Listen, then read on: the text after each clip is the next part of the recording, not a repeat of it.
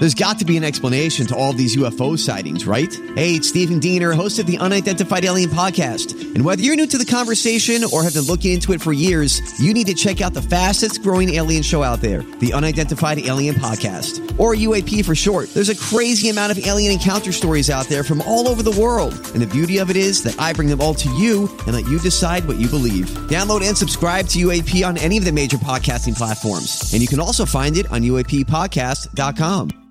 Hi, everybody. This is Adriana Trigiani. I'm the host of You Are What You Read. I have the privilege of interviewing luminaries of our times about the books that shaped them from childhood until now. We get everybody from Sarah Jessica Parker to Kristin Hannah, Mitch Albom, Susie Essman, Craig Ferguson, Rainn Wilson, Amor Towles, you name it, they come, they share. New episodes of You Are What You Read drop every Tuesday on Apple, Spotify, or any major streaming platform wherever you listen to your podcasts. I got some new information. This is a My Talk Dirt Alert update. A quick look at what's happening in entertainment. Real juicy. On My Talk. My Talk. Tell me something good. Good. Good. This Dirt Alert update is brought to you by Exergen. Jennifer Lawrence was asked about the rumors of her dating Brad Pitt. A caller asked for the dirt on last night's Watch What Happens Live with Andy Cohen. Lawrence's response No, I've met him once in 2013, so it was very random. And she laughed and continued on to say, But I wasn't like in a huge hurry to debunk it. She's always got something witty to say, doesn't she? Yes. Very insightful. Hopefully, her media tour is almost about over. Well, it is almost over because speaking of Jennifer Lawrence, her movie Red Sparrow is out in theaters this Friday. It's up against the Bruce Willis remake of the movie Death Wish that nobody asked for. Yeah, Death Wish. Yes, like- was that the Arnold Schwarzenegger movie? No. that was um the one about the race.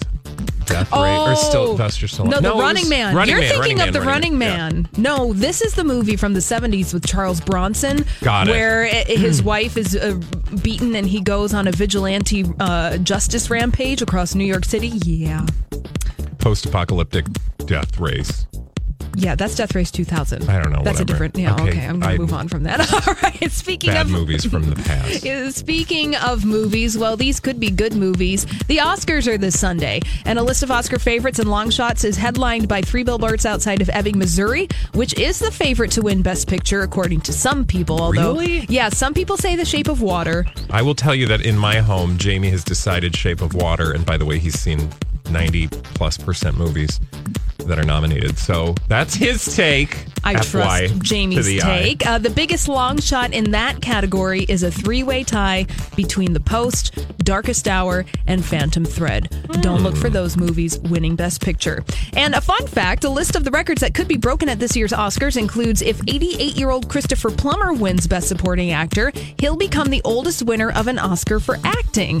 And if Timothée Chalamet wins Best Actor, he'll become the youngest Best Actor recipient in history. And watch out for Timothée Chalamet. He might just win that award. That would be uh, pretty awesome for him. Totally. Another movie I have not seen yet. Ugh. Awkward. Awkward. All right. Well, that's all the dirt this hour. For more everything entertainment, be sure to check out our website. It's mytalk1071.com.